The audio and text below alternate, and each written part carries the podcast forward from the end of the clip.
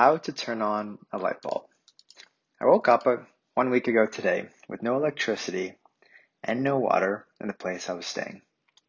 When I first got out of bed and walked into the living room, I sensed that something was different.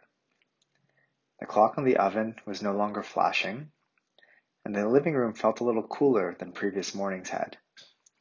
However, my conscious mind had yet to connect the dots, all the while my gut was telling me that something was up. When I turned on the kitchen tap to fill up a glass with water, I was surprised to not see anything come out of the faucet. I closed it and tried again. A common strategy used to troubleshoot technology failures.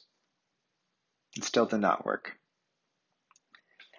I then went to turn the light on, and after it did not work, the light bulb of my mind turned on. In a fraction of a second, my mind connected the fact that the oven clock was no longer flashing, that the electric heater was likely not working, and that the light switch did nothing. See, the day before I had arrived at this new space, I was in the middle of literally nowhere, a little town between Toronto and Ottawa with an official population of 500 people and a visible population of not more than five people. This fact added to the drama that morning as I was not in a familiar space and did not know anyone nearby. Furthermore, cell phone reception was sparse, and without electricity, I was internetless. Calmly, I sat down to meditate. That morning, I learned the power of habit. The conditioning over six years of every morning waking up, drinking water, and sitting down to meditate was so deeply ingrained in me that I unconsciously carried on as everything was normal without any concern, despite the many reasons to have concern. As I brought my attention to my body and my breath in meditation practice, the light bulb of my mind began to brighten.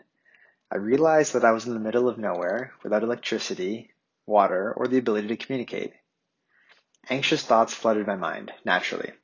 I continued to sit quietly and watch them, without reacting or giving into fear. After a few long minutes, the flood of anxiety had ceased, and there I was, still sitting quietly and patiently. Looking back, I could have simply packed my few belongings, got into my car, and left town. That thought was nowhere to be found, though, that morning. What did arise was curiosity about how I might survive without electricity, water, and the internet for the week ahead. Then light bulbs turned on all over my mind. The food I had brought the day before that was stored in the fridge would go bad. I would put it all in my car as it was cold outside and use my car as a fridge. The availability of drinking water might be an issue. I would drink all the almond milk I have, the two water bottles in the car, and if desperate, drive to a store to buy water. The room would eventually become cold without the electric heater working. I would cover up the windows to limit any draft, preserve the heat that remained, and layer up. The power supply I had would need to be conserved. I would use the remaining battery in my laptop to keep my phone charged. The Zoom calls scheduled for the week ahead were no longer a possibility. I would drive somewhere with cell reception to send cancellations for all my meetings. A shower would no longer be an option. I still am not sure why I shower every day in lockdown anyways, but this would be an experiment to see what happens. The time I would have would be invested in writing and reading. I felt excited about this. Given it gets dark early these days, I would look for a candle somewhere. I was beginning to feel confident that I could do this. Then I felt excited, really excited by the challenge that was ahead of me and the unknown if it was possible. I believed it to be possible, however, did not know for sure. I was about to find out. In that moment, I committed to my plan and chose to see this as an experiment. I would live for the next week without electricity, water, and the internet. Meditation has taught me how to relate to my thoughts.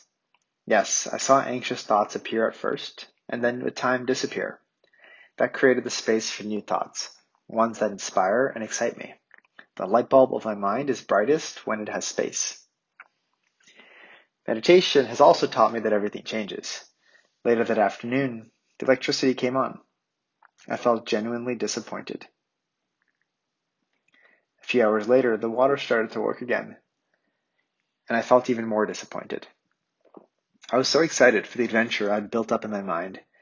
I was now bored with the comforts that electricity and water provide. That night, as I journaled about my day, the light bulb of my mind continued to shine bright as I started to plan for another adventure.